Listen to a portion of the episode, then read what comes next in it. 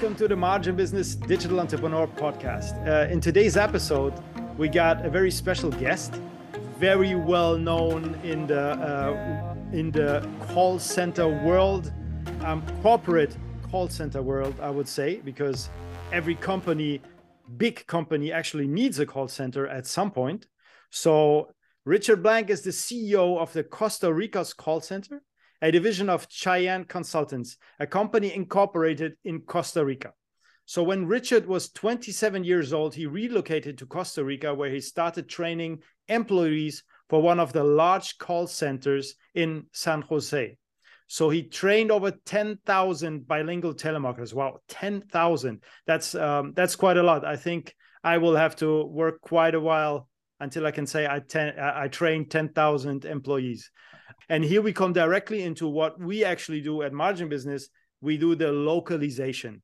So I'm 100% sure for you, the word localization is as well very, very familiar. And I'm sure we're going to get very deep into this at a later point. But for now, I cannot say more. Thank you. Thank you that you came on the show. And I hope the introduction, I think it's never enough for someone of your size to introduce to the audience correctly. I did my best, and I'm sure I picked like a little bit out of your professional life in order to present it to the audience. But please give us a little bit more overview of how you got there. You don't go from just one day to another to be the CEO of a large call center in Costa Rica. So what is your background? Where are you coming from? And tell us a little bit more about that. Well, Omar, I cannot thank you enough, especially for those acclimates in the beginning. You really did give the bells and the whistles, but I love your work. I reached out to you because I know that you influence so many and you give such good advice. And today I would be able to shed some light in regards to customer support, lead generation, appointment setting, and even company culture. A lot of the times you don't see what's behind the scenes in regards to customer support and call centers and contact centers. And so when I was 27, I was given a 1 in a million opportunity to come down here and work at my friend's center. And I fell in love with it. I saw the art of speech, especially for bilingual agents that really got engaged in the conversation, had expanded vocabulary, really, really found the stimulation in regards to that such intense concentration to not only translate, but move conversations along. So I gravitated towards that. Now, Omar, in any vertical, the most important thing is to extend dignity to the people that work with you and to have empathy as a boss, because I don't look for people to quit or to burn out. I'm always looking to promote those as well. People with vigor that can show up to work on time, pen at the ready, always have a suggestion. And so me being a guest in this country, and I've read your bio as well. You've traveled the world. You know about being a guest in other countries. And the most important thing is to keep an open mind and understand traditions and values, and especially learning the language. And if you do that, I guarantee a very positive experience and a very strong reinforcement. And it becomes addicting. All you want to do is now travel to different places and meet new people. Most definitely. And this is actually what I'm saying as well. When you speak the language of, you don't have necessarily to live in the country, but as soon as you speak a language, you understand the psychology of the person, maybe about the country or the people who live in that country. And you can understand them so deep when you speak that language, whilst when you only speak English or only speak another language, you will not go in a deep conversation with them as when you speak their mother tongue. So, and this is where we go as well in the side of the e-commerce and everything, because before it was not that deep, but now because it's so sophisticated, there are so many competitors. You have to go so deep, and this is where you need not only to understand your customer's language. You need simply to understand your customer. So it goes really deep. And this is exactly what you are doing as well. Because for you, only speaking, for example, I know that you speak Spanish, you're bilingual. I don't know, are you trilingual or bilingual? Just bilingual. Okay. Okay. It's already really good because the Spanish is an amazing language and you know, almost half of the world is speaking it. So when you speak to your customer, to your Spanish customer, obviously there is, I don't know how many different Spanish-speaking countries in the southern hemisphere, and we have Spain. We have some parts of Africa speaking still some kind of Spanish, and everyone has a different culture. So when you have the people on the phone, can you explain a little bit to us about this process? How do you brief your team for such a localization process? You speak with Guatemala, you speak with Mexico, you speak with Paraguay, you speak with Uruguay, and everyone has a different culture. So how do you train your staff for this? Oh, that's an excellent question, Omar. And it's actually quite simple, my friend. You and I both know that learning a second language is 10 times harder than any other job that would be put on. Yeah. And so you have to put fear into perspective. When I do meet someone that's bilingual, and you were mentioning trilingual and multiple languages, to me, it shows structure and discipline, cognitive skills, and somebody that has the capacity, as you say, to have that sort of depth, to understand different cultures and languages. So just off the bat, it's looking at big muscles and instrument playing and linguistic skills. And someone's bringing something to the table immediately. I also did it in regards to defense, my friend. I'm not just going to put all the flowers there. I did it to protect myself. A lot of the times I don't disclose the fact that I speak Spanish just to see if people are authentic in front of me. And secondly, once again, it enables me to have a very nice first impression prior to any sort of contracts or even business discussions. It's sometimes the greatest relationships are built is when you don't talk about business. You can talk about the things on the side. And so it really shows the sort of personality. And so those were the sort of things that I believe separated me from some of my friends that decided just to learn languages in school as a prerequisite and not to continue using it in regards to some sort of additional skill set. But for me, my good friend, I had to make a decision as a young man. I did not want to follow in the footsteps of my grandparents and parents and older brother that went to Ivy League and studied economics, finance, and law. I wanted to be a linguist. I wanted to be bilingual. I wanted to study communication. And sometimes the stars become aligned. And if you don't fall into the destiny that's predetermined for you, don't be surprised if you don't make an incredible poet's life, where you look in the mirror and you can't believe how you got there. But it was from a lot of decisions that were done through good faith, and not letting the naysayers and gray believers hold you back. And I was reading about you as well with your athletics. You do need to have releases. So you have mind, body, and focus. And the kickboxing, that's why you're my buddy, man. Just in case I get in trouble, I'm going to call you, Omar, to help me out.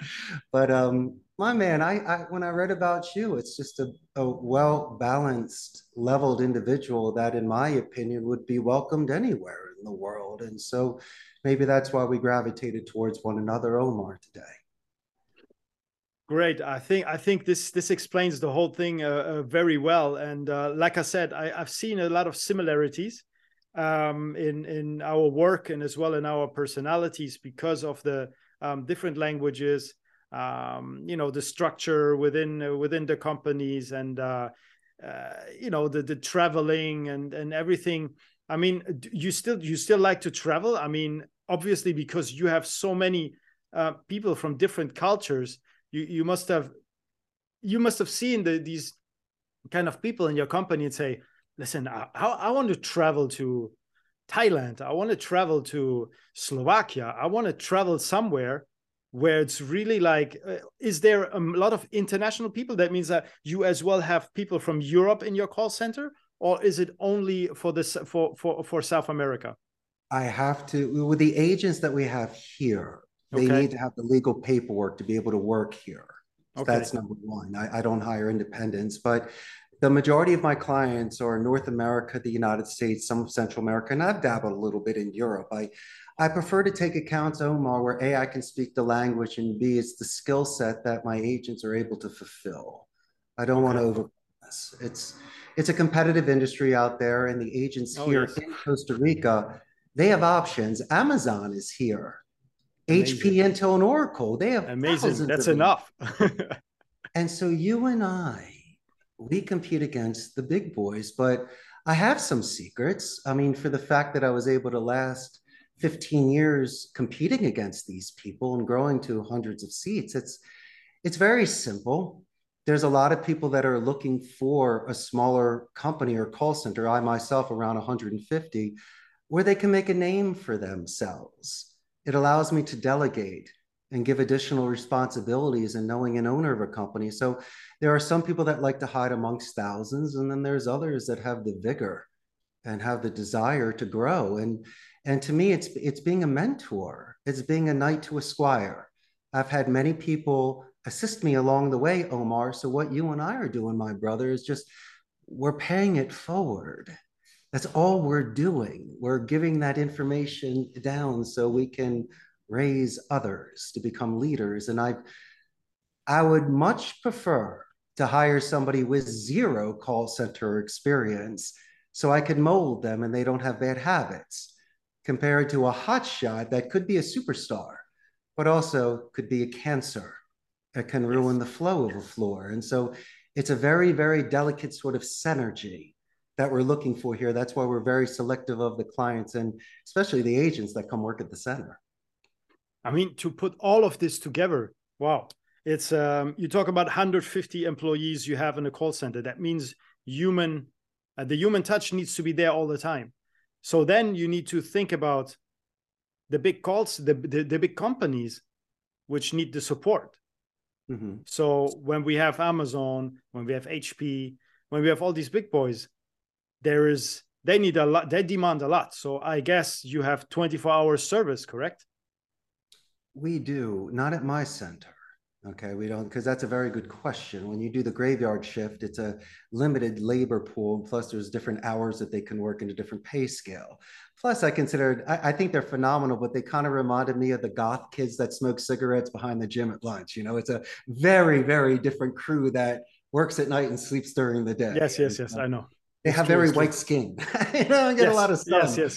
But it's okay. The thing is, though, when you are at such large companies, there is that job stability and there is a company culture, but there is a certain point where it gets too large. If a party's too big, you're not going to meet everybody the whole night. You can't take a picture with everyone. Yes. And so I believe in nesting. I believe in happy home.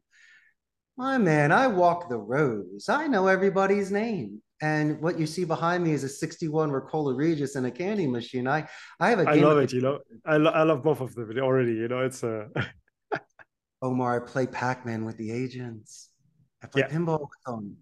We have recess here at the center, and I believe that games and playing is a wonderful way to build that sort of rapport between the agents. So they don't quit if their best friend is working there. Or somebody's having a tough day, you give them a timeout on the machine and they can, I guess, decompress a little bit, man. These aren't robots and you don't want to break them. And we've sat in those cubicles, Omar. We've made those phone calls. We know what it's like.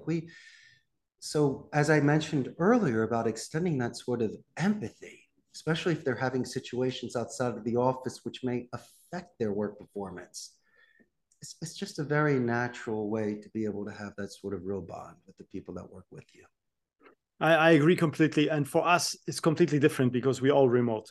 So it's another challenge on another level, you know. So you have your challenges and remote, we have our challenges, you know. So it's there needs to be a balance, obviously. And the employees, they need to be happy as well. It's not just like a robot, as you said. You switch them on and they run for 24 hours, and you switch them off. It's the same. You have to have meetings, you know. It's all the same, just virtual, and maybe even trying to be even more personal because you're in constant contact with them. You know, like it's blinking everywhere. It's always on. So I believe there is obviously a big difference because we're humans, so we kind of need the human touch. But on the other hand, we are as well preparing for the years to come, because I'm sure when COVID came last time, like if you know the bad times of COVID, I'm not sure how did it affect you over there? Did it affect you at all? Did you need it to close down, or was it bearable for you and they could all work from home? That's a lot of toppings on that pizza. Let me handle it one at a time.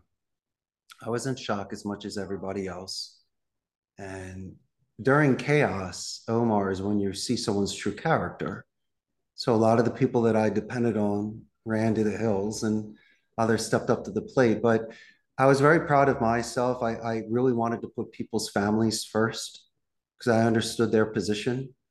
And thankfully, that my industry was capable enough to adjust virtually, because there were so many mom and pop pizza parlors that couldn't stay open, or stores that required on site. And so sure, having that luxury, that gift, that lifeline, you name 5 other words that allowed my business to continue that way, was a 1 in a million. So I was very humble there.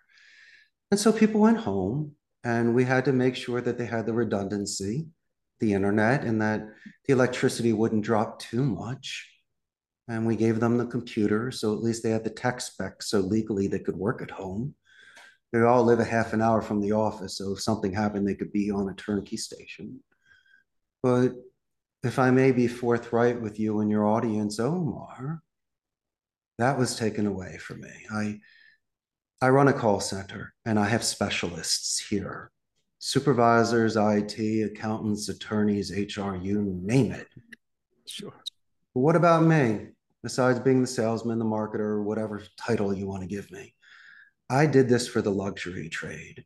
I did this so I could do live classes. And I mentioned earlier, walking the rows, or how about this? Let's say, Omar, you and I are sitting next to one another, and I'm listening to my buddy have one of the best phone calls of his entire life. I would probably put myself on hold in coaching so I could listen to you close that deal. And when it's done, high five you, be the first one to congratulate you. And then I'd be standing there as the owner of the company behind the 2 agents and listening to that sort of camaraderie, that sort of sharing ideas and energy. It's the gym of getting stronger. It's teaching you a better golf swing. It's once you do virtual, it becomes a print. When you have people live, like live theater or a painting, it's you can see the brush strokes, you can hear the breathing. And we're talking about a linguistic environment here where people feed off of that sort of energy, or that sort of pick-me-up when they need it the most. And so, not saying that we're not capable of doing this job, and sure, it's going to become more virtual in time.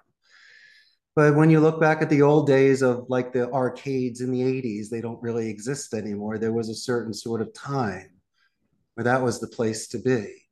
And there was a golden age of call centers, even before people's cell phones, when people really were experts and artists of speech.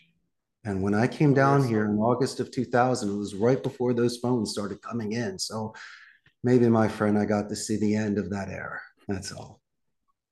I think we both will see another, God willing, another era coming in.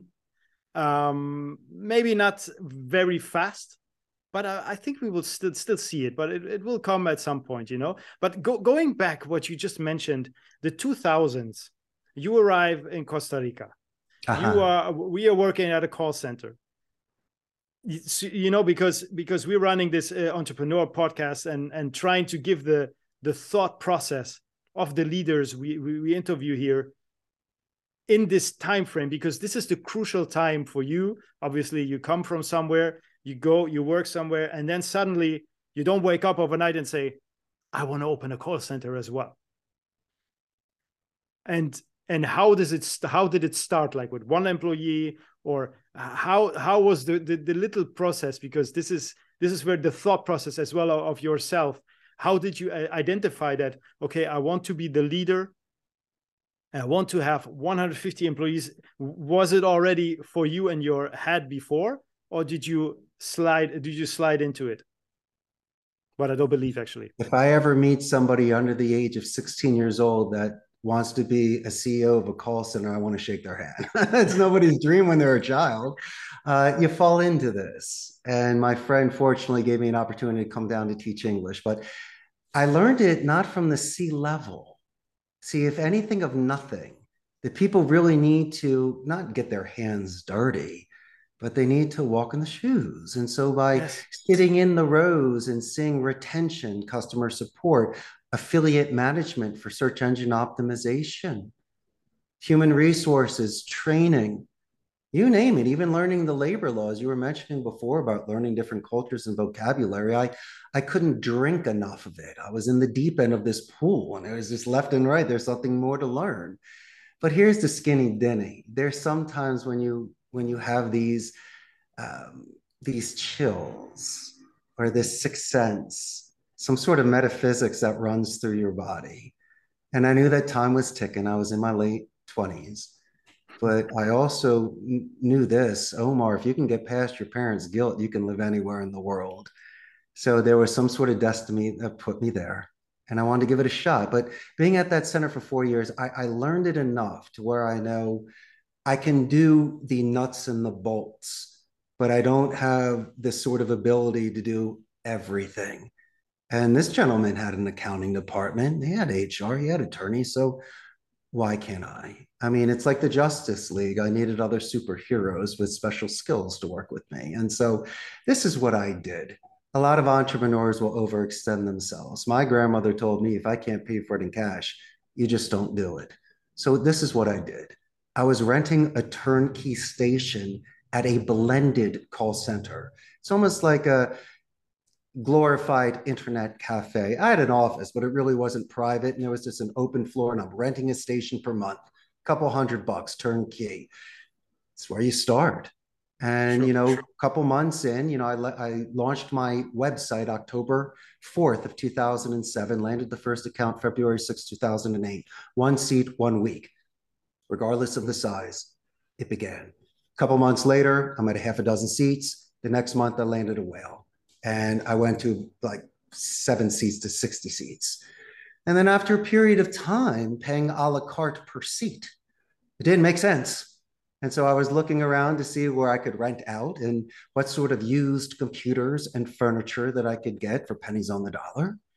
And there's enough IT people out there that helped me ramp up a server room. And so after a couple of years, I built out a 150 seat center that I was renting. I was there for 6 years. And then when I saved enough money, and you're seeing behind me, I built out a 300 seat center that I own. And it's slow and steady, the tortoise more than the hare. There are no shortcuts. You might get lucky with large clients, but I was very conservative with my money because of this sort of responsibility that I had for the job stability and paying the lights and paying the benefits. You don't want to be footloose and fancy free. I mean, you need to enjoy yourself, but there is some sort of maturity and impulse control that is along with being a CEO. It's not all about you. You are feeding families. And from time to time, I have the pleasure of meeting spouses and parents and grandparents. And it's my pleasure to let them know how amazing Omar is. You're going to have to only pull me away from your parents, just to let them know how great you are. And that's the sort of gift that keeps on giving, knowing once again, I'm doing my contributions. And so for your audience, if you have one seat, if you have one account, that spark can grow into an inferno. And money and jewels, they'll lose its luster the moment, and money's great and everything, but the moment you lose the passion, the fidelity for what you're doing, then what are you doing it for? I have my scars, and there's ups and downs of the call center industry. It is a grind. Most people burn out, but I still love this art of speech.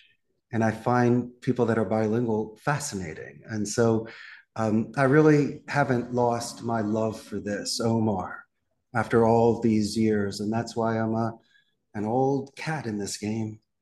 But for your entrepreneurs out there, please, you have to hold fast and you need to go the distance. And don't kid yourself, the last few reps in the gym burn, and so does being an entrepreneur.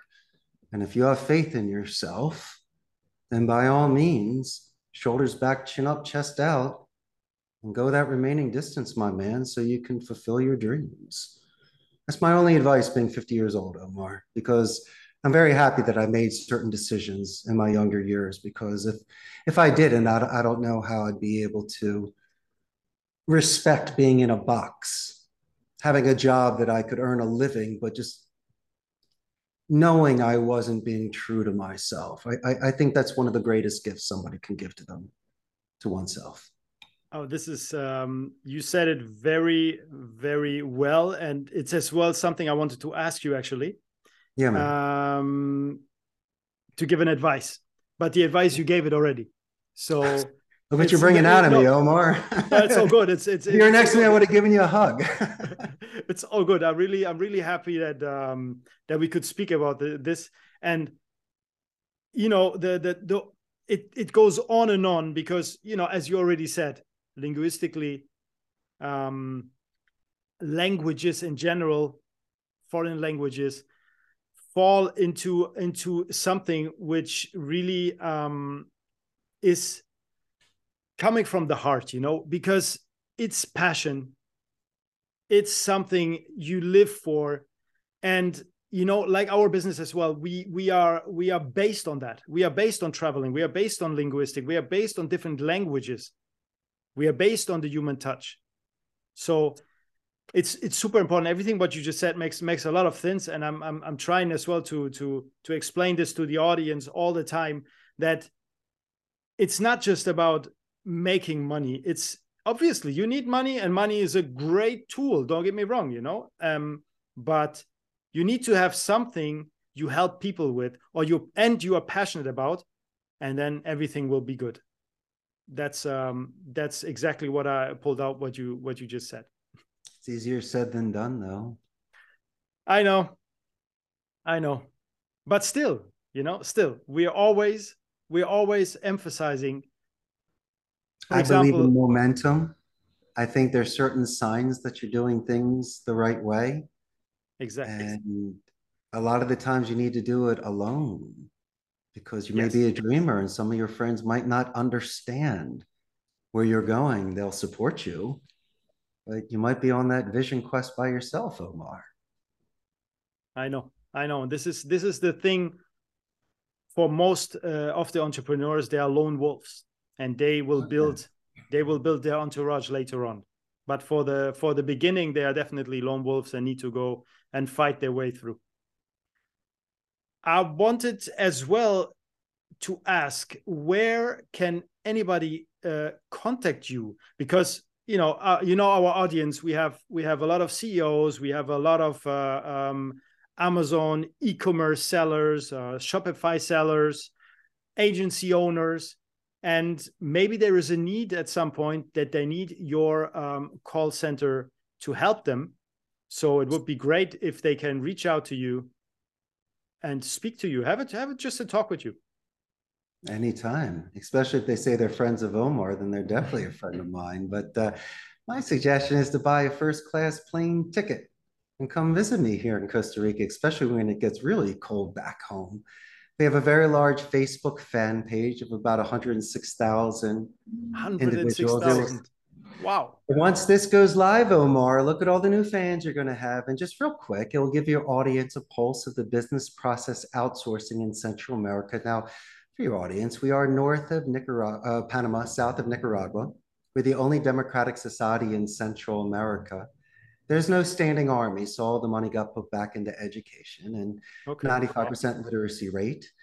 As I mentioned, Amazon, HP, Intel, and Oracle are here, and with our infrastructure and labor pool, we pack a punch. And Costa Rica is known for medical tourism and especially eco-tourism, so it really is a Central America paradise. And Omar, I can't thank you enough. I really enjoyed myself today and sharing ideas. And obviously, you got some really good stuff out of me. I feel very comfortable with you. It's like speaking to a best friend.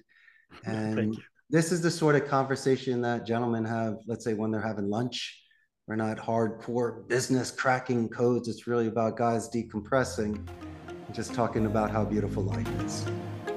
Exactly. And with this, we close this, and I cannot thank you enough, Richard, for your wisdom today, for your insight in the industry, and as well personally And I'm sure we can take a lot of value away from this. Thank you so much. Thank you, Omar.